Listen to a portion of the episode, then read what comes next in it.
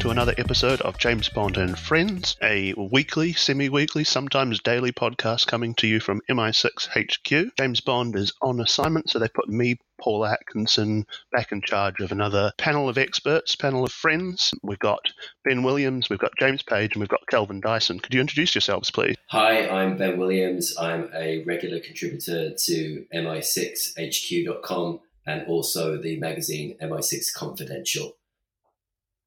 Hi, I'm James Page, co-founder of M I six and M I six Confidential, and as of today, I am now the only person that's been on every single one of these podcasts because David's not here. Um, uh, yeah, you know me. No, congratulations. I, I, were you expecting us to applaud that? No, I think it's more of an in memoriam. So. twenty years in Bond and only seven podcasts, James. Yep, I know. Got some catching up to do. And I'm Calvin Dyson of the very humbly titled Calvin Dyson YouTube page, where I talk about all aspects of uh, the James Bond universe. All right. Thank you, gentlemen. Seeing as there's not much going on today, I thought we could talk about whether David Niven was in fact the best James Bond, or whether Bond was more into Bambi or Thumper, or whether Dolly wore... Wait, hold on. No. Okay, so we're going to carry on talking about James Bond twenty-five, the untitled James Bond film from Eon Productions. But first, in the grand tradition of podcasting, we have some follow-up, because um, David, who was mentioned earlier, threw a, threw a spanner in the works just recently. Naomi Harris talked to some Australians and said, no, she's not going to be shooting on location in uh, Jamaica, but that she can't tell us anything more about that. So what do you guys make of that? Well, it means we're safe from our prediction that Moneypenny flies to Jamaica to sit at Ian Fleming's desk and write James Bond a note. So thankfully that's not going to happen. That's just a shame. I think we did touch on it yes- in, in yesterday's um, podcast, but um, I think essentially we, we all agree that she's just very good at being a, a spokesperson for, for, for Bond, and it made a lot of sense to have her uh, represent also kind of the old guard, returning actors. Taking over from Dame Judy, basically. Yeah, yeah. It was usually... I was going to say, I was going to say wheeled out in front of the press, but that's a little negative. It was really nice, like when they were doing the whole, um, not panel exactly, but when they had all the cast there for the announcement, and everyone was looking sort of awkward and uh, raised eyebrows at some questions and the like. She was just nailing it. She was doing all the laughing, looking like she was genuinely enjoying herself. Uh, she looked to be having a much better time than everyone else. And I think she's just one of those very affable people, and it's good that they can send her out to all these things, no matter like whether it's a Lego announcement or uh, the like the double oh seven elements, that, and she's just always a really good presence to have at those things. Uh, she always just comes across so warm and friendly and nice, and she she looks great on the camera. It, I, I can see why they would want her there specifically out of the M I six regulars for the press event. I think we should do a spin-off Moneypenny and Friends podcast, which is all mm. like everything's happy and joyful and great, as opposed to the, the jaded old James Bond and Friends, with all the old men complaining about things. You have to count me out. So, so no, I count myself amongst that as well. I am an old man. I'm a big fan of slippers and ties. I, I have to say, I think um, she is a she's a fantastic asset to the franchise, and it's more than just being uh, a really good actress. Um, she brings she brings quite a lot more than. than just her ability. Do you think public opinion has turned? Because I, I remember in Skyfall, people, A, obviously seeing straight through the, the, the idea that she wasn't Moneypenny, but also that her as a field agent was demonstrated to be somewhat, I don't want to say incompetent, but yeah, incompetent. But we've now come to settle in. Shooting the hero, yeah, that, that. That generally, generally goes down badly. Uh, but we've now come to settle into her and her... Um, I think public opinion has has changed. I think partly due to the fact that she's been in the films now, uh, obviously, and also, you know, her, her character has kind of um, developed. But also I think it is just the fact that she is so much a positive face of the Bond franchise now, where you've had Daniel be Daniel, and occasionally being a little bit, I don't know, deadpan, maybe a bit sour occasionally. Um, she's always got that positive spin. So I think it's, uh, it's something that the public have really grabbed onto. Yeah, I totally agree. I'm disappointed we didn't get the comedy stylings of Rory Kinnear at the live press event after that video emerged after the event where he was just coming up with Tanner's middle name. It was very odd, but uh, I appreciated it. I was struck by that and the pre-canned Rami Malek uh, piece to camera where they both kind of just didn't seem to be given much direction. In fact, probably having not been on yesterday's talkathon, that seemed to be a, a theme of the, the event was that people weren't given much prep time or um, direction in terms of how to conduct themselves in the course of these these things. And so Tanner just winging it, um, Rory Kinnear just winging it, struck me as a little bit odd. Rami's mock kind of, his disappointment not to be enjoying the sun and sand like everyone else. Um, I just, yeah, I, it struck an odd chord with me, and it didn't feel, as Mark said last time, slick or, you know, like kind of what you'd expect from a, a Bond marketing campaign. Mm. There was a strange lack of cohesion with the whole thing. I know you guys talked about this on the last podcast, but the whole uh, breakfast T V style of the event itself and then those pre-recorded videos that were coming out, there was just a real lack of yeah cohesion between all of it that I was surprised at, I guess. Yeah, I was expecting something a bit slicker, more polished. It did feel very Alan Partridge, didn't it? Yeah. There were, there were moments where it was quite cringeworthy. And also, you know, when when they go to V T and there's that couple of seconds before, you know, the V T runs and they all look uncomfortable, just sitting there waiting for it to roll. The montage of everything, uh, everything whiz bang, go bang, smash bang, Daniel Craig looking fit and handsome and everything. It, it, that's mm. what's carrying all of the goodwill in that event. Yeah. I, I felt that Malik did his piece almost in character, which was just like I, I said it yesterday. I, I felt really unsettled by it.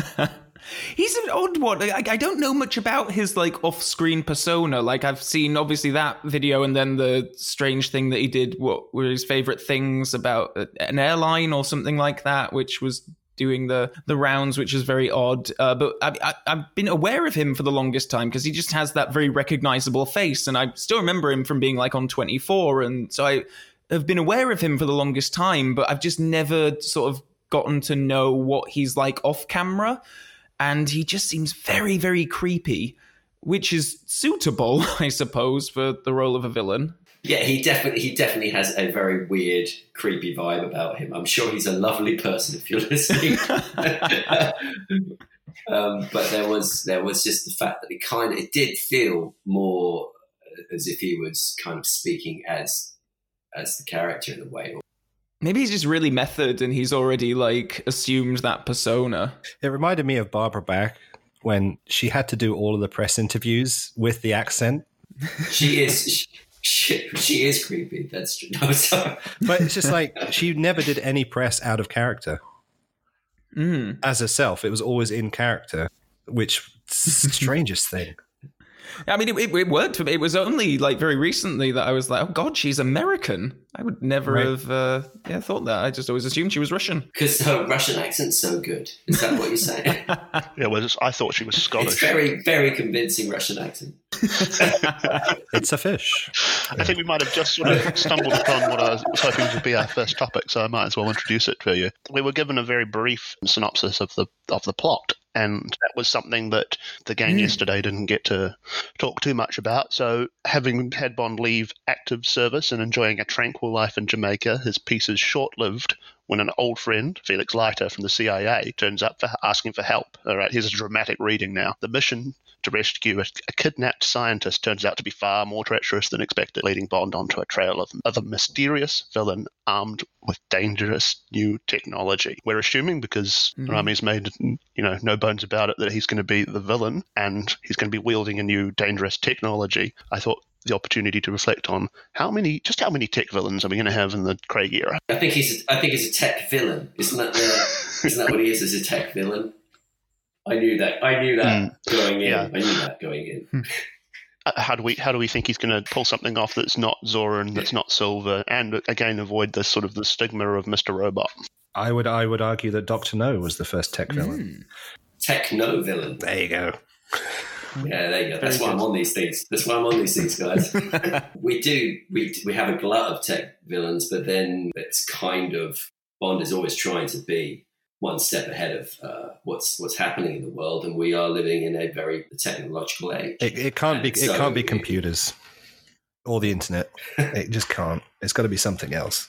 It's going to be the latest Sony laptop. Well, no. it's, it's Calvin, you might appreciate this. One of the tweets I saw when they were doing the live announcement in the comments on YouTube was, "This sounds like the plot of Everything or Nothing."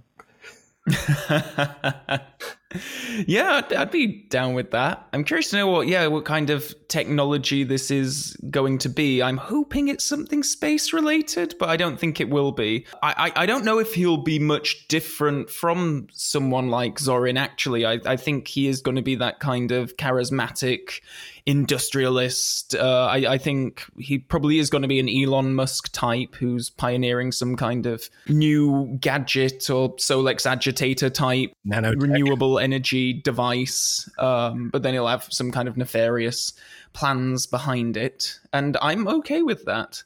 So you're not expecting to see platinum tanks going through? I, I mean, that that would be my ideal uh, scenario, but uh, if if I don't get that, I'll I'll be all right. Some kind of invisible suit would be uh, another possibility.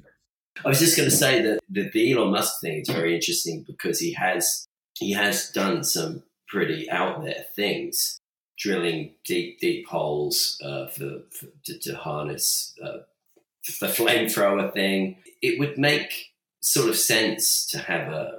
And actually, if we're going to talk about what you could potentially do, I suppose something like the singularity, which is where um, A I would would take over, um, is an interesting kind of aspect. Uh, that's that's supposed to happen in our lifetimes, gentlemen. Skynet. Um, Skynet.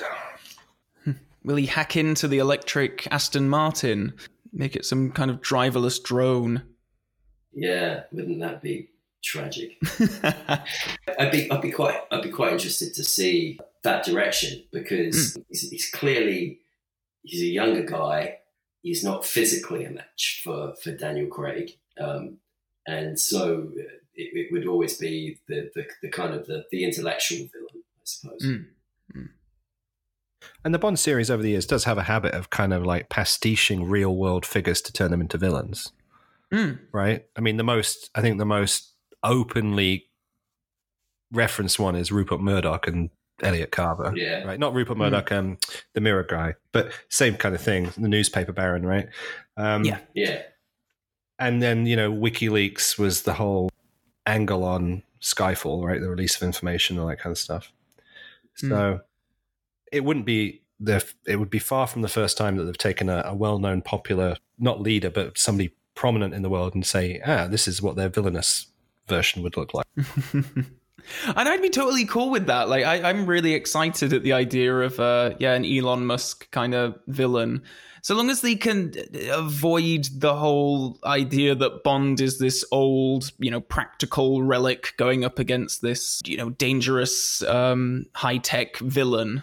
Well, that's Johnny, that's Johnny English Strikes Again. Well, I did see that recently, so that was very much in my mind. And I know that with the Craig era, they do like to play up that, obviously Skyfall being the most notable example, that he's this bygone relic of the past. Uh, but I don't think that James Bond, James Bond has usually kept up with the new tech, whether it's his, you know, fancy cappuccino machine or, uh, you know, having a, a the latest phone or gadget or, wh- or whatever. Maybe that is the new tech, Calvin. Maybe that's the new tech that they're going to bring doc, in. Doctor Keurig. Uh, the, late, the latest uh, cappuccino machine. Yeah, it's, doc- ah. it, it's Doctor Keurig and all the little pods will take over the world.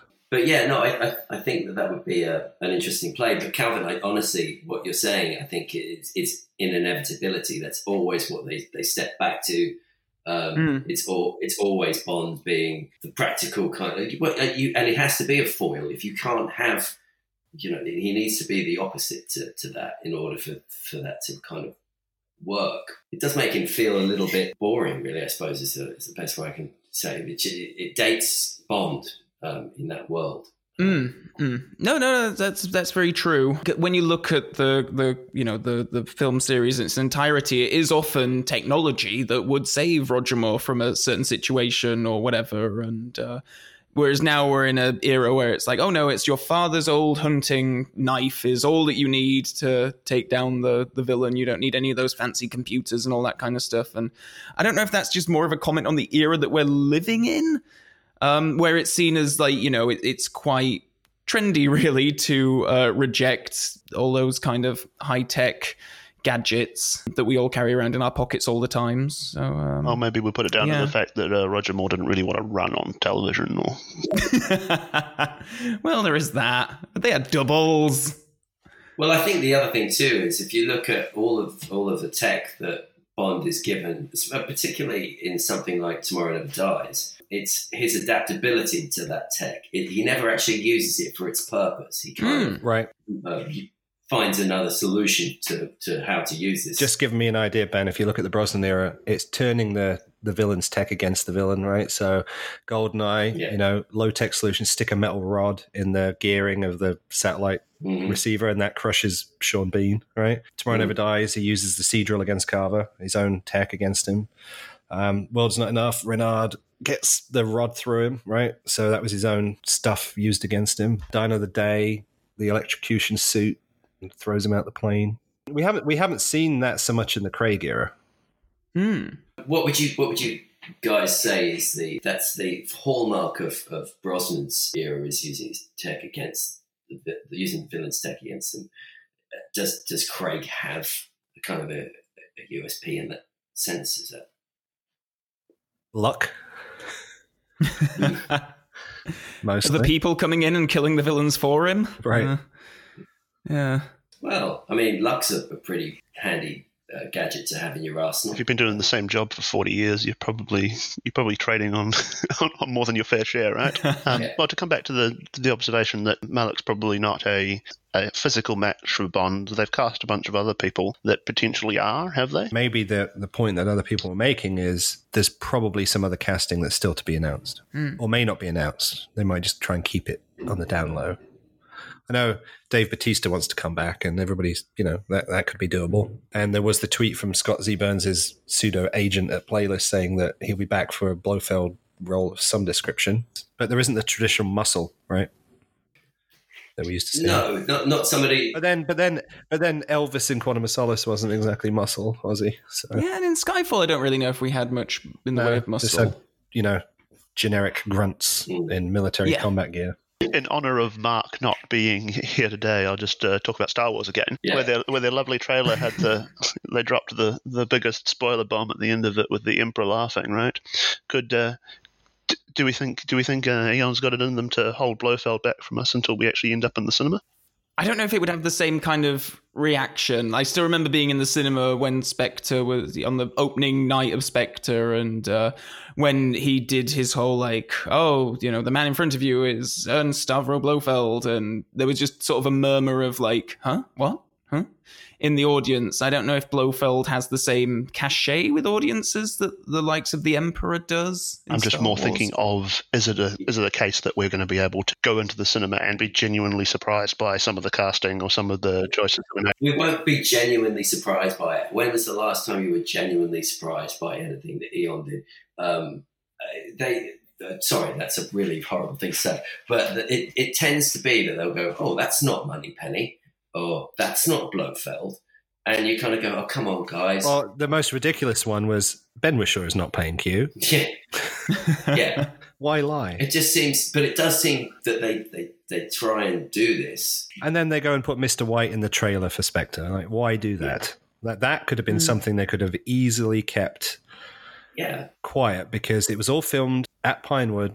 All of Jesper Christian's scenes were not on location, so it could have been really easy to keep that completely on the down low that Mister White was back and that Swan was his daughter. They could have kept that as the reveal for the film. It would be nice. But they didn't. Yeah, no, it would have been, would have been a really nice moment for the fans, I think. You know, you'd have gone, oh. Well, nice. I feel like Mister White was probably yeah. woefully underused and had a lot more menace and mystery about him than Blofeld did, but I've banged that drum already. Yeah, really. And, and they're kind of... They kind of threw him away, which is which is kind of disappointing. And he went from being a kind of shadowy fixer to just like a, a paid assassin. And that I don't ever, I don't really think that that worked.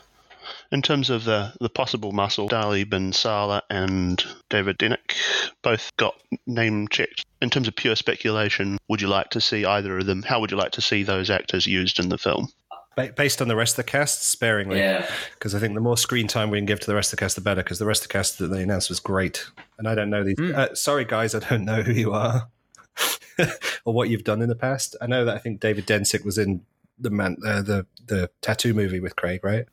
That's, you know, I didn't I didn't remember that. I found that out later, so I don't think they had much screen presence. But you never know. Eon has this habit of picking these relatively unknown people out of the ether, and then all of a sudden they turn in this perfect performance for the character, and they become iconic. But you know, it's worked just, just like Elvis. Well, and then sometimes it doesn't work, right? Like uh, Anatole. But that's something I'm finding quite exciting, like that they did list all these names, and I hadn't heard of any of them before and had to Google them afterwards. And I liked that they didn't give away much about their characters. It's going to be quite interesting, because when you normally hear of the cast of a Bond film, you can sort of like put them in that on that exact peg. And it's like, right, yep, Dave Bautista is going to be the odd job like henchman and whatever. And looking at this cast, it's like, oh, wow, any of them could be, you know, the, the scientist that Bond is, you know, uh, asked for his help in rescuing, or any of them could be a henchman or the Bond girl or, or a C I A colleague of Felix, and I'm I'm quite excited by that. I, I agree, Calvin. I, you know, I looked at that lineup and I just went, who is who are these people? Who are they going to be playing? Mm. Um, and it and it raised a lot of questions, and it got you got you thinking, and I and I quite like that, rather than just feeling like, yeah, I know who that's going to be, and and it allows their performance to be probably. Be, Be a bit more interesting as well. Mm, yeah, no, I, I think back to Spectre when that cast was announced, and the only role that was kind of, oh, I, I don't really know what that's gonna, what what's gonna come of that was, for me anyway, Monica Bellucci. Like she was right. the only right. particular member of the cast where it's like, oh, she could be a villain, she right. could be, and then the role ended up being like ten minutes in the in the film. She was the first Bond girl, and she did a very good job in it. But... They used her very well, didn't they? If by well you mean sparingly. That that was, in case you weren't sure, heavy sarcasm. Um, right. I mean, I was going to say, I thought she did a good performance and everything, but yeah, no, I would have liked to have seen her in it more, for sure. But yeah, so so now I look at the cast, I'm like, oh, wow, no, this whole bunch of um, supporting characters, and even Leia Seydoux coming back. Like, I, I, you know, I'm sure we'll talk more about whether or not she'll be bumped off in the opening credits or whatever, but... uh Yeah, I'm just excited, um, and I, I hope that I can sort of make it through at least a couple of the trailers and retain some element of surprise for when I'm actually in the cinema, but we'll see. My money's on Billy Magnuson's Abaddon. I think he's going to be Felix's buddy, and he's going to screw Felix over. Uh... Oh, I don't want to watch that. Equal rights, man. Equal rights. I mean, I haven't seen anything. I haven't seen anything this Lash, um, Lashana Lynch has been in, but she, I think, is going to be the M I six agent that kind of shadows Bond around, or Bond shadows around in the film, based on what we know of the, of the mm. character. As a Brit as well, she made a thing about her um her heritage, right? Mm. So if, if part of the film is set in Jamaica, and then she might be the the man on the ground. I think that was just P R, part of the fluff piece. I don't think that's anything. When are we going to get Carter back? That's what I want to know. Right? I, I I think he was woefully underused, and I'd like to see him back. He was confirmed as deceased, wasn't he? Was it in one of the games where they said that, yeah, oh yeah, he died? Oh. The games aren't canon. Well, you mean that double oh seven Legends, where Craig uh, has hallucinations back to uh, battling Goldfinger and Drax, isn't canon? That so brings to mind one of those Thunderbirds flashback episodes. So, they, yeah, when they run out of budget. Um, the the other character, Ben, uh, to go with Carter, is, you know, Villiers, played by um, Tobias Menzies mm-hmm. in Casino Royale. Mm. He disappeared. I remember yeah. reading an interview with him around Quantum of Solace being in production, and he said, oh, no, no, I'll never be back. Mm. So something, I think something happened that he knew that he... He is doing the, because I'm going to the Secret Cinema uh, Casino Royale in London, and when you watch the, when you're doing your signing up thing, and um, it's assigning you a role and everything, he does, like, the actor comes back to do this little piece as Villiers, uh, like your mission brief for the evening. Right. That was a very nice surprise. I was like, this can't be new. Oh, wow, it is. Yeah, they, they got him back to do it. I was uh, quite surprised and pleased with that. Yeah, I think oh. when they cast Rory Kinnear as Tanner, he was kind of pushed out, right, of the space. Yeah. But... Yeah. yeah, it was just odd. His his interview was odd that I read when he was just like, oh, yeah, that's never going to happen. I'm like, um, look, there's clearly a story there. yeah, yeah, there's yeah, there's obviously something going on there, but it's a shame because I I like Tobias Menzies. I think he's a, he's a very good actor. All right, I just found the quote on our own website because you know, sad news for all Villiers fans. He is no more. Casino Royale was his first and last stand. May he rest in peace. No. All right, so we saw we saw a good amount of Jamaica. I just wanted to know what you what role you think it's going to play in the in the story. Are we going to get a, a full act, act there? Is it going to be the first sort of third of the story? Does it just so happen, you know, in quotes, just so happen that Felix is looking into something in Jamaica and runs into Bond, or does he jump on a direct flight to uh, to convince him to come back, a la Mathis and Quantum? What do you think? Well, assuming that we pick up with Bond in Jamaica and he's, you know, not on service anymore and all that kind of stuff, I'm assuming that the pre-credit sequence is going to be there, which Which would imply that there's going to be some action there. Uh, no, and the pre-credits is in Italy with the car. Oh, really? Oh, okay. The, then. The car oh. chase with Madeline is the. And I was just going to refer you to Live and Let Die. uh, oh, oh, just, oh, so Bond might not even be in the pre-credits sequence. Oh no, the pre-credits is in Italy, unless they change the script in the last four weeks. Is the is the matter of car chase is the pre-credits, and then you know titles, and then and then the film opens in the film proper opens in Jamaica. That, that was oh, okay. based on the beat sheets we saw. I just don't like P T Ss that don't include Bond in them. I, I find them... They're, they're not my favourites, put it that way. Um, I just think any any action sequence in a Bond film should really include Bond in them. That's just my opinion. Mm. I know, I agree with that. I'm trying to think of when the last one was without Bond, but would that be Live and Let Die? Was that the last one? Ah, uh, yeah, of course. Um, yeah, I think it'd be brave to start Craig's final Bond film without him in the pre-credit se- uh, sequence doing something well, really... potentially you could see the title card six years later or whatever the hell happens when True. You know, he could still True. Be... We'll cut to James and, of course, he's with a lady. We'll, we'll, um... know, how much, we'll, we'll know how much Jamaica is in the film based on when they leave, right? Mm. So if they're there for a couple of weeks, it isn't going to be a big part of the film, and it's just going to, after the pre-credit sequence open like X amount of time later, and it opens to Bond and Madeline and Jamaica, and then and then to your point, Paul, it's like then is it is it Felix is in Jamaica trying to find this missing scientist guy, or is it him going there to recruit Bond to help him out? Right. I, I think it, judging by what they've they've uh, given us in their little preamble. Um, It does feel like it's going to be more like he's he's literally finding Bond to uh, help him out on this, to bring him out of retirement. That, that would just be a nod back to uh, to Doctor No. But I think what we're just going to do is just find him there sipping a Heineken, um, and that's right. Yeah, a la Skyfall. That's what we're going to get, and Jeffrey's going to emerge from the water. And um, thank, and it's be a thank you gift basket for sending in Monica Bellucci. yeah. Well, they did make a point of uh, showcasing that particular set at the end of the live stream yesterday. Uh, well, it was it wasn't completed, but I guess they're building Bond's villa. Uh, And, and I maybe I'm reading too much into it, but if they make that bigger point of it, then I'm guessing it's got more to do in the story than just Bond is there and then Felix comes and takes him away for the rest of the film. I'm assuming there's going to be some kind of action sequence there. Or they built a house something. in Norway yeah. to shoot for four days or something like that, so it's not it's not totally off the cards. Mm, true. Yeah, I, I like I like Mike, Mark, Mark's idea that they they built this for the film, but they'll probably keep it up there. And it'll be a, it'll mm. be a thing, you know, an Eon thing that they have that house in Jamaica. Yeah, and then you can go and do an Elements mm. thing in, um, in Jamaica. Yep. Yeah, go visit. That, that would make sense. Yeah. Yeah. Littering the world with Bond locations. yeah, yeah. It would, I mean, it, there is a, there is a precedent for it, so I, I wouldn't be surprised. Yeah, they built James Bond Island, don't you know? But- yeah. Because we kind of know how you know what they're planning for the pre-credits and opening in Jamaica and stuff.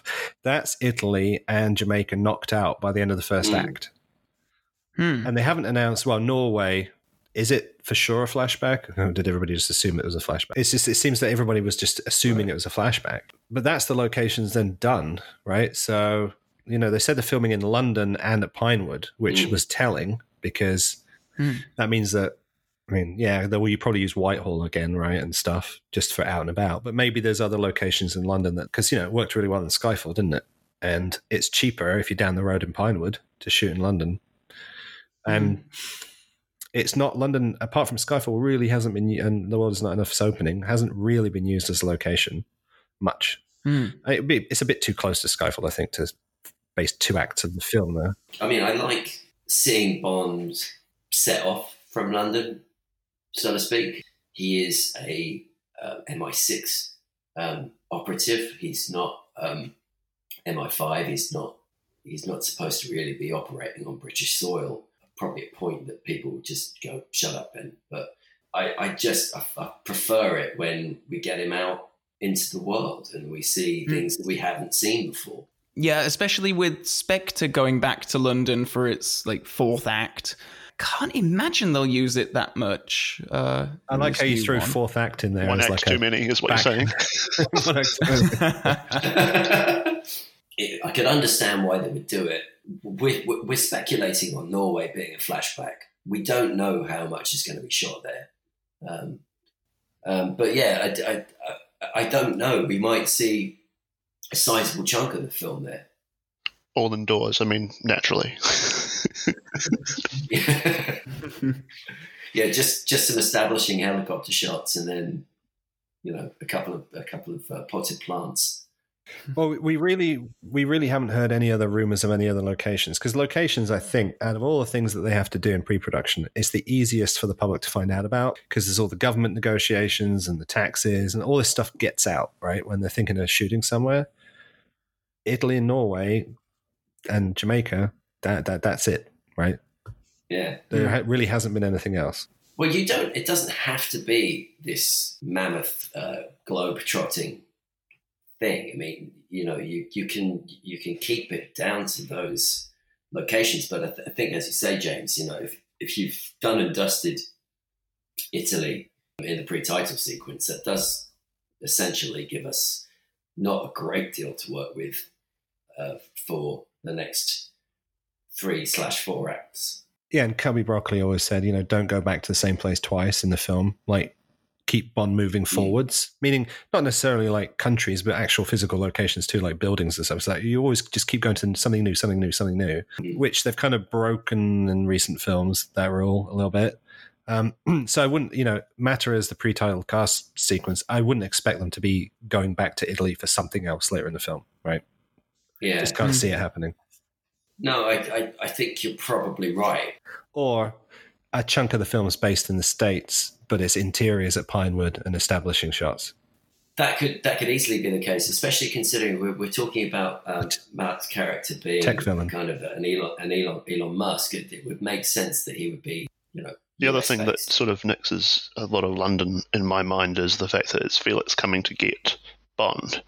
And so why would Felix come to get Bond about a domestic issue in Britain? Surely, you know, mm. it's going to be... Well, that, that, but the female character is the M I six agent that Bond has to either go back and help out or shadow or whatever. So, you know, that's going to drag him back to London, isn't it? Is there a, is there a Ipcris file vibe to right. the missing scientist thing? Is that just me? Because that's I immediately no, that's, went there. It's p- perfectly a logical jump to conclusions. um, we could have Carter back again, and then it would be get Carter. He could be the missing scientist. I, I, I would go with that. Um, I, I would imagine, if lots of ifs in a, line, in a line here, but if Malik is playing a U S-based technology giant, it makes sense that that um, maybe this person is kind of escaping or defecting uh, away from, you know, knowing that they've created this piece of technology and they're trying to get away um, before it, you know, knowing that he's he's not he's going to use it for nefarious means. Um, so that I mean that sort of makes sense to me, and that's why you would have Felix come to to Bond, I think. Mm. Coming back to the casting, then maybe somebody is a whistleblower, somebody who used to be on the inside at the villains' organisation. Yeah, that, that that makes sense to me. You know, you have you, you basically have somebody who goes, um, I see what they're trying to do here. I don't want to be a part of that. Mm. Um, And um, I'm a I'm a key element of that. And if I take myself out of the equation, I can prevent that from from happening. Just to wrap up the locations conversation, James or anyone else, do you think that we are going to get a, another location? Is another shoe going to drop in the next, you know, month or two? No, no. I think it's going to be, if there's another location, it's going to be uh, splinter set, splinter unit going to do establishing shots, green screen and sets. You know, Craig didn't go to Shanghai, right? In Skyfall. Uh, he didn't go to Miami in Casino Royale, mm. right? So, or Norway and it could be, it's probably it's, oh, Norway and one twenty-five. So I think it's going to be one of those where, you know, a la Moonraker, where they come up with this conceit that they move a French chateau to California, but film it in France, right? And they have one shot of L A X, I think, don't they, in that film? As they're, we're, we're, we're in California. No, you're not. You're in France, right? But so, you know, tech, technology, filmmaking has moved a long way since then. They don't really need to actually have principal cast at these locations unless it's an action sequence or something that involves the geography, right? So... Mm-hmm. Hmm. We'll, we'll find out more when the, the full plot synopsis comes out, or the trailer, or the film. After the film, we'll be able to, to really know. What, but what the, the other the other about. thing to factor into this is uh, when Sony, obviously the Sony leaks came out, everybody found out that Sony were battling to get the budget of Spectre cut back because Sam was blowing it up with, you know, going to Italy to shoot one scene with Monica Bellucci in a Villa and all the rest of the stuff. It was just that money was no object. Given that Sony was out for this film and they financed it through, you know, teetering on bankruptcy M G M, I wouldn't be surprised if a lot of this is set based and the locations are kind of limited to keep the budget mm. to keep the budget down. Plus, Craig's on a fair chunk of change on this one, right? Mm. twenty-five mil of the budget's probably out just on that. So. Mm. Yeah, I wouldn't be surprised if it's scaled back in terms of sending the actual principal cast out into locations. And it's not going to be like a Roger Moore epic where they hit like three continents and six capital cities in the movie. There is a precedent for it over the last couple of films where they have where they have very successfully put principal cast into into these locations. Um, you know, the the Shanghai sequence is, is a very good uh, is a very good example of that. I think where where you don't really feel like um, apart from the fact that, you know, the building is very recognisably uh, London, um, if you live in London. But if you don't, it, it just feels very much like, um, yeah, he's really there. I walk past that building every day, by the way. Just so. You check in on the security guard, make sure he's all right. I do, yeah, just make sure he's all right. Yeah, I put my gloves on, then I take them off again.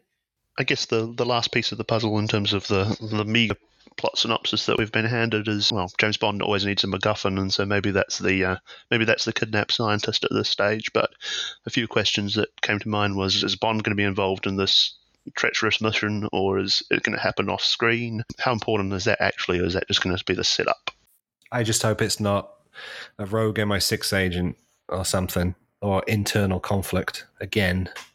It would be nice if mm. everybody on the British side of the house was all pointing in the same direction for a change.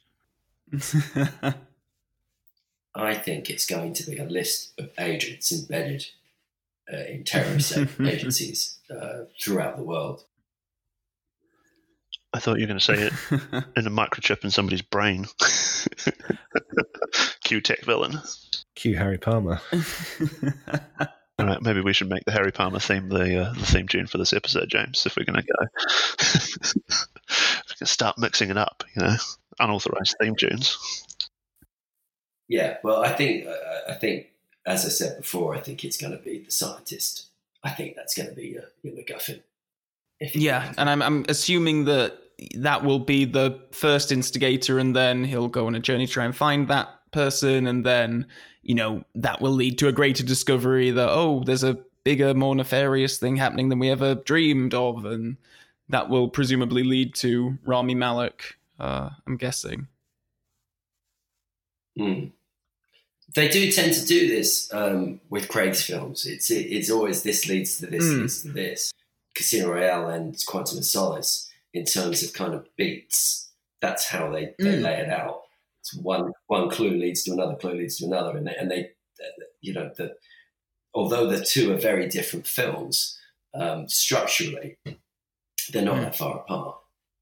I mean, I wouldn't mind seeing James Bond do some detective work for a change, mm. as opposed to, you know, being pushed in a direction by sort of forces outside of his control. It would be nice if he was he had some agency. Mm. I, I, I'd argue that he he was uh, he did a lot of that in um, Casino Royale. I think he um, you know he he did put some some clues together. He did um, he did actually do some detecting in that first first film. I think that was a, a good mm. example of that. Sure, that was uh, more than ten years ago now. um. But it lives on in our memories.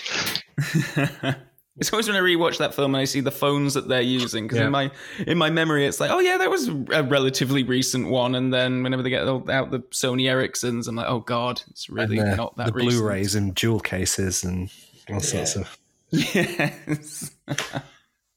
Yeah, I used to have a, yeah. a, a Malacca phone. It was good. It was good to me.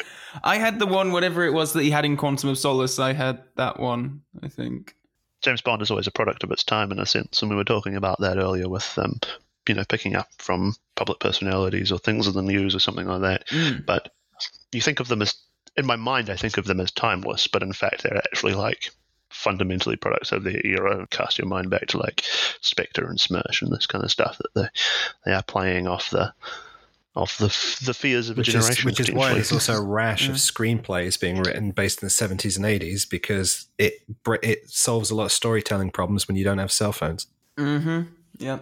Yeah. It's funny that I, I think that the most timeless films in a weird way are those early Connery ones. And I know that they are very much products of the sixties, but there's a certain classiness about them. There's a certain, it it feels sort of detached from the real world in a lot of ways that I, I don't feel like a lot of the ones that come afterwards are. They are very much set in that time and uh, love to focus on the technology of that time. I think that's very, very true, Calvin. One of the things I love about the early uh, Connery movies is... that they, they never pretended really to be mm. realism. It was sort of this hyper hyper realism of Bond's Bond's universe he, that he yeah. existed in. Whereas the the, the more recent um, Craig films uh, definitely seem to try to be at least um, rooted in our existing world, albeit a little bit more polished and a little bit yeah. more exotic. Um, but they aren't the uh, flights of fantasy that you really got with, you know, a hollowed out mm. volcano or...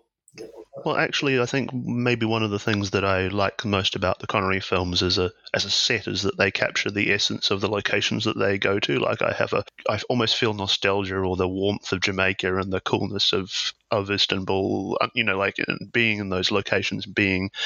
like really present in them and letting the location be part of the story and part of the character. Some of the latter films, they do hit too many locations in one go, and maybe maybe we need, just need to let each location breathe and give it an experience. You know that. Mm. I mean, I, I always come back to that warmth of Jamaica and Doctor No. It feels so real and honest, and, and well, it also helped that the vast majority of the film was set there, and they didn't hop around, right? Mm. Mm. You actually got to spend some time there, whereas especially in the Roger era, it was just got off the plane, change the suit, do something, get on the next plane. I mean, you didn't really get much time to spend in any of the locations yeah. at all. All right, well, maybe we'll move on. The last substantive topic that I have in the in the notes before we move on to some questions was titled, are there any wait-a-moment moments? So having slept on the press conference or the not press conference, as the case may be, what jumped out to you is the most important or curious pieces of information we got, or um, what's your takeaway moment or point from that particular uh, from that particular event? I, I guess the plot synopsis for me, and even then, that was sort of ushered out afterwards.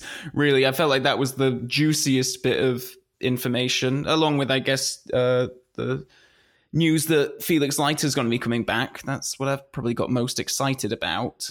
I don't think you're alone there. I think uh, the panels of past are, are all, we're all keen for to see Felix come back. Yeah, I, I don't know. I don't share the same Felix love that everyone seems to have. I always feel like he just always looks like he's sucking on a bee.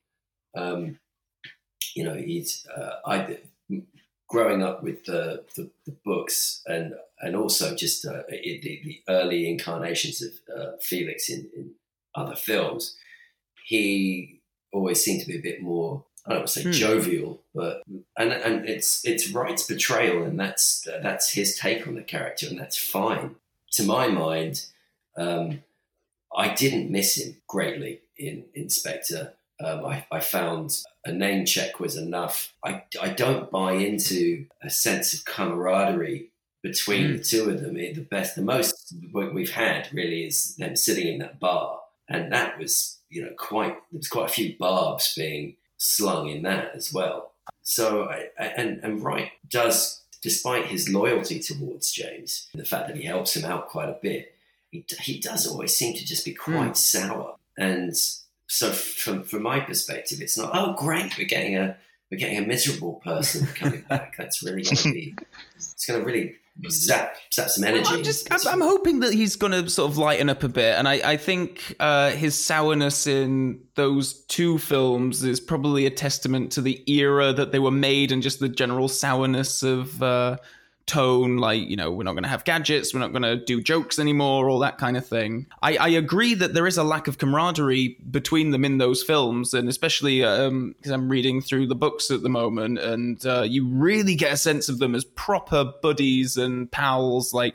throughout those adventures, and certainly don't get that between Craig and Wright. So I don't know if when they meet up at the start of this film, presumably at the start, uh, we're gonna just assume that they've had many previous adventures together and they're going to be all buddy-buddy with each other. But I, I, I think they could achieve that. I think Wright's a great actor, uh, and I think he could certainly do it if the part's written that way. I think it would have been harder to do that without the little call to an inspector saying, it doesn't Bond yes. call me his friend? Like, he's a friend you can call. Yeah. And, you know, for James Bond, who doesn't have yeah. any friends. So I think that alludes mm-hmm. to the fact that they had a relationship post-Quantum of Solace before we see it in Spectre. Mm. Like between but mm. in the Michael G. Wilson series of movies, as we talked about in a previous podcast, they get the alternate films. Um, well, the thing is that I think in the Fleming books, you get you get Felix in extended character roles, like he gets to go on a massive road trip with James Bond across America mm. or something like that, and we haven't seen that yet. So if we're assuming that happened off screen, then it would be all right if if the relationship changes. I don't even think you need to you need to have him spend a huge amount of time with him. It's just so um, Calvin was saying he's just re- reread the, the, the novels, and I I've also happened to have done it mm. myself recently, and specifically in regard to uh, to, to studying Felix. But oddly, it just happened to be a writing assignment that I had. Their relationships, particularly uh, in uh, Live and Let Die, where you know. He's he's just a much more happy-go-lucky kind of guy. He's lost an arm and a leg, but he's kind of still, you know, a, a, a good a good dude. Um, Diamonds Are Forever, I'm thinking of when he mm. meets him in New York, and they, they, mm. they go out to lunch, and Bond's in a bathroom um, at the restaurant, and he's just kind of reflecting on on his relationship with, with Felix. And it's um, it's a nice moment where you really get a sense of how much Bond respects and likes him as, as, a, mm. as a human being. I don't feel that connection uh, with, um, with with Jeffrey Wright's uh, no, I, Leiter. I, but, I agree that they haven't had the opportunity to, to like manage that relationship in a way that that is sort of fulfilling. But I'm hoping that that comes to pass in this film. Mm. Coming back to the original question, though, um, what I, what, I would, what did I take away from from the the press conference and um, the little blurb? I can't help, and I have felt this uh, for for a little while. Even I think, even at the end of um, Spectre, I kind of went, "Oh well, I know, I know what's going to happen next. If they do a, if they do a sequel, it's going to be the, the Bourne sequel, isn't it? Where, you know, he's he's in Goa and he's running on the beach, and they come back to to get Madeline." I don't know. I just I. My concern is that it feels, and it could be completely, I could be completely wrong, and I hope hope that I am. I hope we do get to see a lot more of Madeline than than just a uh, a motivator for for his um, I don't know, I want to say revenge or, or whatever, because we just seem to have far too much of Bond getting revenge these days.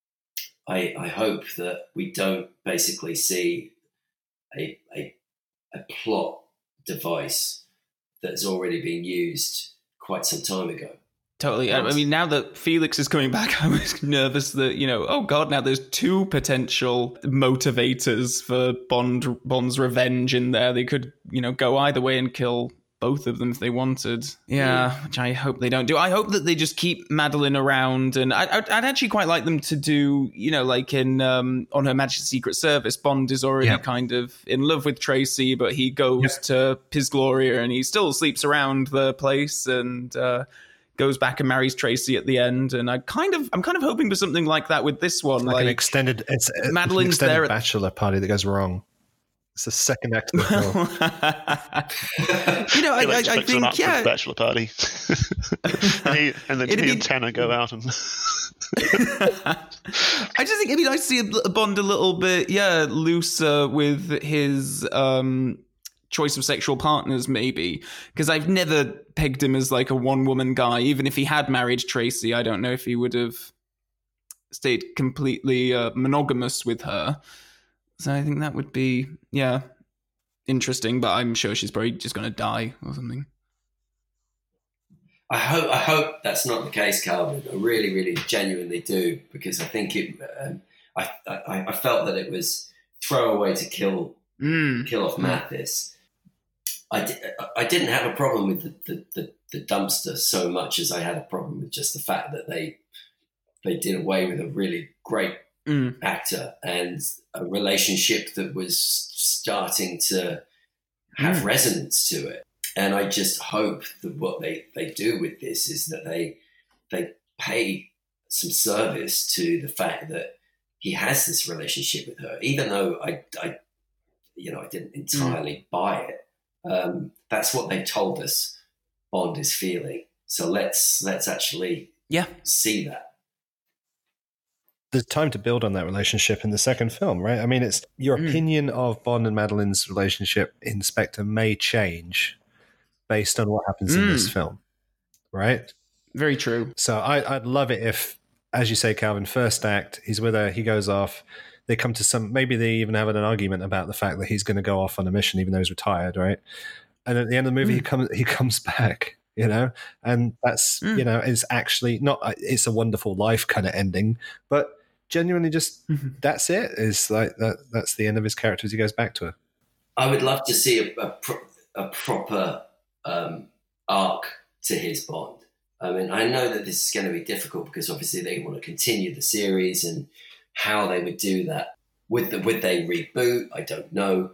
But what I quite like to see is, is you know, a proper series of films with this this guy, this Bond, and and to end his character arc in the same way that they they spent they spent a long time setting that uh, that character arc up, which they could have kind of tied in a movie. It wouldn't really be doing any service to to the work that Craig has put into this and the writing that has gone into this to um, to try to do anything. I, I, like you say, you don't want a happy ending necessarily, but uh, it would be nice to see hmm. it kind of tied up.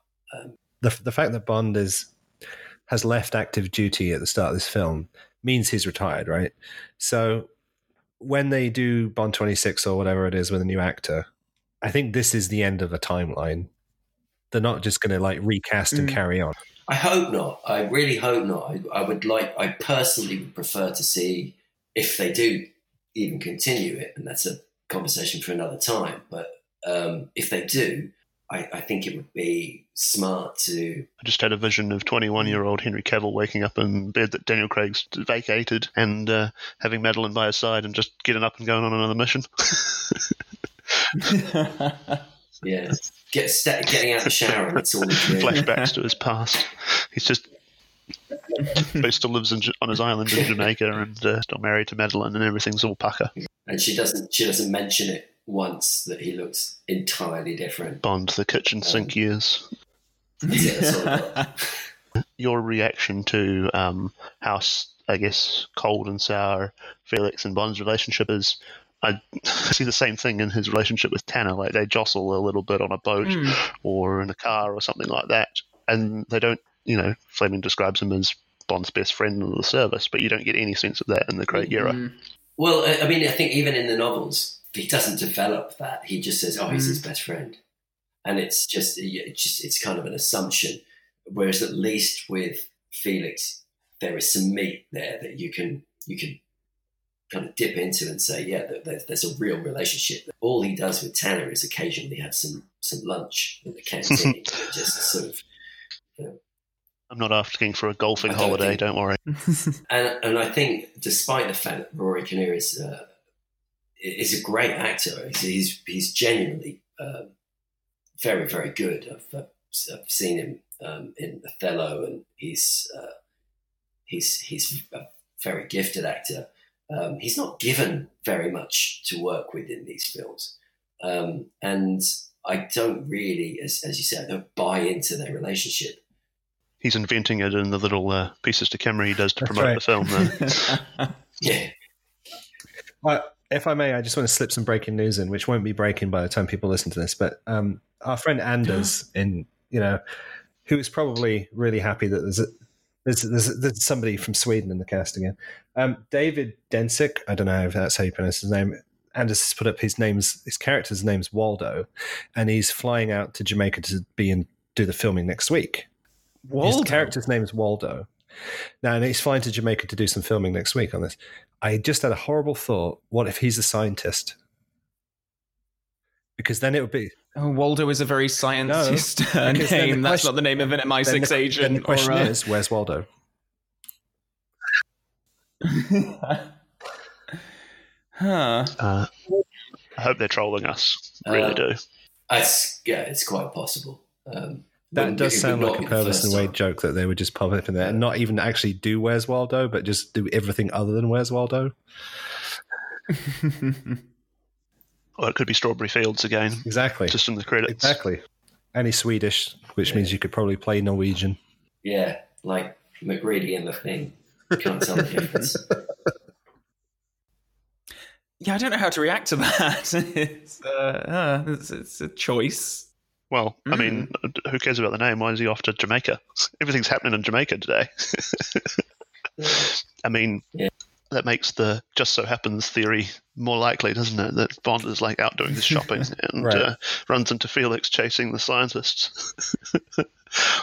I, I, I quite like the idea of you know, him running into Pierce Brosnan and him saying, "Maybe you shouldn't be living here." Oh, good reference. I haven't heard that in a while. Uh, I threw that in for Adam Bollard, who asked me to put a tap in reference in. So there you go.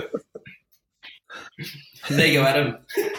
Has anyone seen I T, the Pierce Brosnan uh, movie? It's, oh, I, I don't know how that isn't some kind of like midnight movie that people go to like throw things at the cinema screen uh, for. It's hilarious. There are just scenes of Pierce Brosnan running around his smart home, like screaming at his microwave that's turned on by this internet hacker and his Sonos speakers, just like playing loud music at two a.m. It's fantastic. Uh, ben, I next highly recommend it to everyone. Definitely. I did see, yeah, I, I did sure. see somebody memed the poster and just put S H in front of it. But shit in an endearing way, yeah. right? Oh, yeah, I love it. All right, shall we do some Ask Bond questions? So, do you think that Swan could potentially be accompanying Bond for the entire mission or throughout the majority of his mission or some of his mission? And will Bond be officially working for the C I A rather than M I six given he's retired? Hmm. I don't think he can be, he can't be officially working for the C I A. He can... You're strictly an observer. Oh, very good. Very good, James. Um, no, he can't he can't be recruited by them. That's it's not how that works, but then I think that's yeah, I think he will be freelance rather than working for either organization. It'll probably call up his old contacts to a freelance troubleshooter. Uh, He'll have to get an accountant and well, you know, yeah. do invoicing and all that sort of stuff. And yeah, I, th- I think that's pretty more likely. It's the expense report. Get Madeline's to his taxes. Madeline's doing the expense reports. That's all. As for whether or not she'll be coming along on the mission, uh, I can't imagine that would happen. Uh, just because they made a real point of her being a pacifist and against, and unless they do something completely different with the character, and even having her tag along, I don't really know what kind of role she would fill if she were to come along. Um, maybe Bond would be, you know, having to pump another woman for information and she's just on the sidelines getting angry about it? Or the License to Kill references just keep coming, don't they? I, I think what James said earlier about her being... Well, it, it ties into what James said, and it also ties into what Calvin just said, that she she is a pacifist and she has re- reacted strongly against uh, what James does and what her father did. And she will, mm. I believe, remain that figure for him that says, you don't have to do this. And I think that James will be torn between his loyalty to his friend um, and and the um, and the mission and his love for for Madeline, I think. And he will have to make a choice. And clearly the choice is going to be uh, to the mission. Um, otherwise, it'd be a very boring film. They decide not to go, and instead they go on holiday to Norway. Yeah. I, I, I could watch that, actually. But it's all inside. um, but yeah, I think, but I think that's what she will do. She will basically not give him an ultimatum necessarily, but just be like, well, you've retired. This is the life that you have now. What do you think Bond's hobby is going to be when he's retired? Is he going to do gardening or learn to play backgammon? Or well, there, there, there, is, there is a little pool at the house. Uh, mm. Water polo. Um, I think it, it'd be. I think a set of golf clubs would be pretty good. I think swimming. Like we've seen Craig do a lot of swimming. Casino Royale, Skyfall, spring yeah. to mind. You know, he's got that pool. He's right by the beach. I, I'd be surprised if we didn't see him. And it's a famous scene. Everyone remembers Craig coming out of the sea in Casino Royale, so I'd be surprised if they didn't call back to that in An some way. An opportunity for him to not have a shirt on, basically. Yeah. Well, yes, yes, exactly. It's in Barbara uh, Broccoli's contract. It's Barbara Broccoli puts it in the contract, doesn't she? But I do I do quite like the idea of backgammon. I think that would be a nice little nod. Mm. I don't. I can't really see him. I don't know. Or maybe spearfishing or something like that. Right. Yeah, because yeah. Fleming Fleming used to dive a lot, yep. um, so that could that could really work. Because in fact, if you think about it, Bond was born out of the water of Jamaica. You know, Fleming went swimming one day and came out of came out of the water and then went up into the house and started writing. So the decision to do that was made whilst he was in the water. So and and, and, and throughout the, the, the novels and the short stories. You know, underwater swimming, um, and, and particularly kind of uh, this this tropical underwater world, is a huge part of of, of, of Fleming's uh, Bond, and we and we ha- mm. we have obviously seen Bond underwater in, in for an inordinate amount of time in Thunderball, but none of this kind of the, the tropical element of it, um, or, or any of that that kind of that long swim that he does in, in uh, Live and Let Die. I mean, it's, it's, I think maybe also some beach running. Writing his memoirs. Yeah, writing his memoirs at, at, at his little corner desk. So Ana de Armas is going to be named Paloma. Paloma translates as Spanish for dove. The dove was a predominant figure in For Your Eyes Only. Will Daniel Craig kick her off a cliff? Good question. I I, I, I have mm. a feeling the Paloma, Paloma is the name isn't accidental. Yeah. Purvis and Wade have been. I'm, I'm gonna I'm gonna base this on like Purvis and Wade did the bulk of the writing and named the characters and the plot and everything, and then other people touched up probably the dialogue and some bits and pieces. So they probably picked that name for a reason. Dove is obviously the symbol for peace, right? So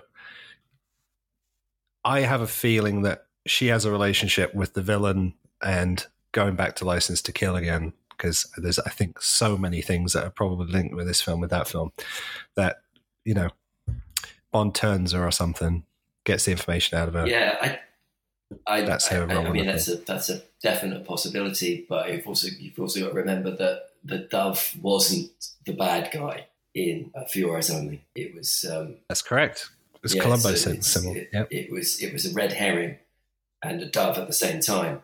Um, that Christatos used to uh, as a as a bit of misdirection.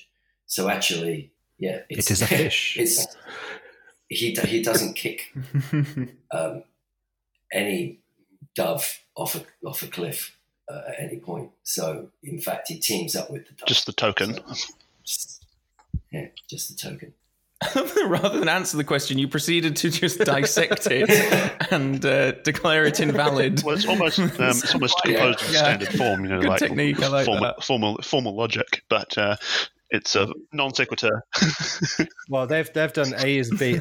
They, they've done A, A, A leads to B, lead, B leads to C, therefore A leads to C, um, which is not true. Yeah, right. so, sorry, but this is this is the way. We're, we're going to pro- we're going to process all of this, all these hashtags in first order logic.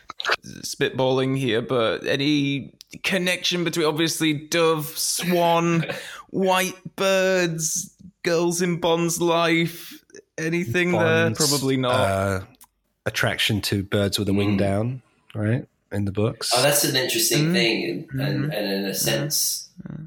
could tie into the whole. I'm gonna I'm gonna bring in another animal. The sacrificial lamb. Um, so is it, is it a, it's a dove with a wing down who's the sacrificial lamb?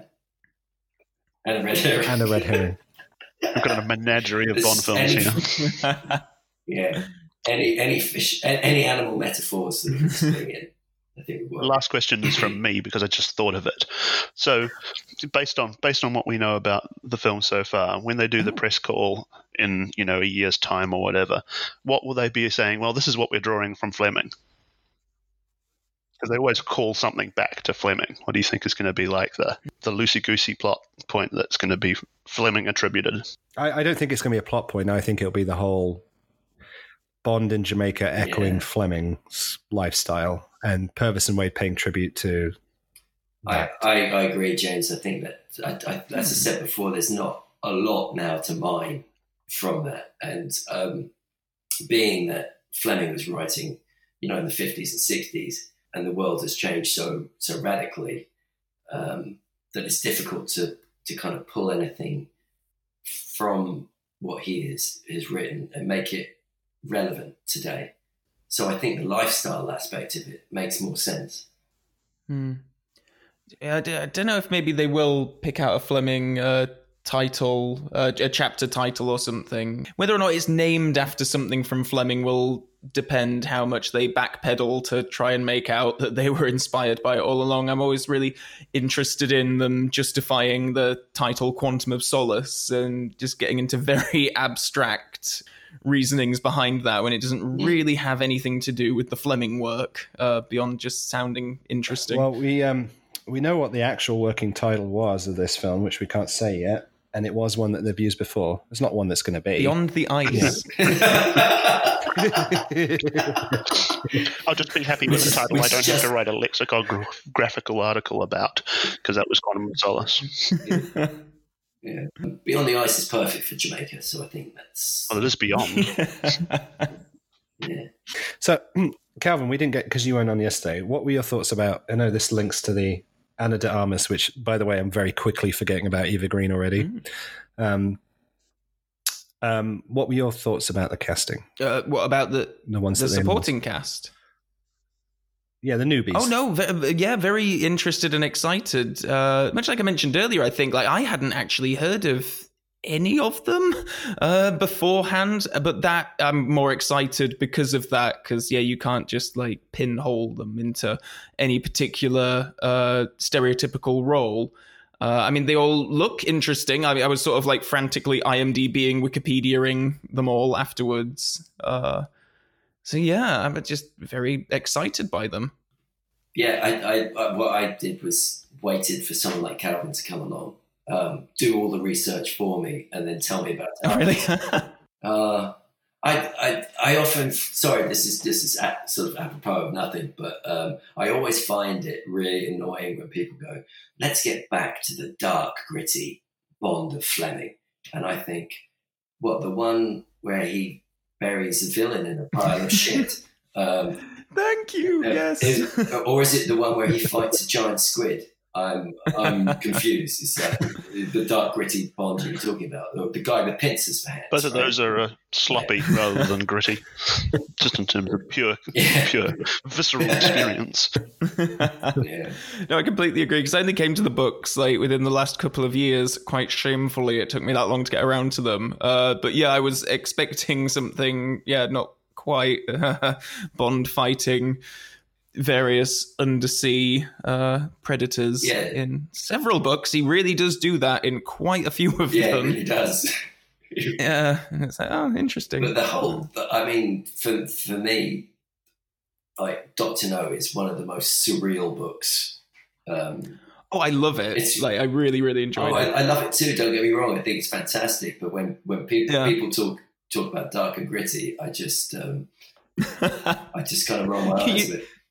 You don't think that Honey Ryder doing like a Disney princess routine with all of the various wildlife that she's living with, like communicating with them and uh, all that? Yeah. It's not gritty enough? No, it's not gritty. I love I love the fact that she's got like a tar- pet tarantula and uh, yeah. It's, yeah, it's great. She's got all these snakes yeah. that she can communicate with apparently. And, and rather be eaten by the by the the, the swarm of um, crabs.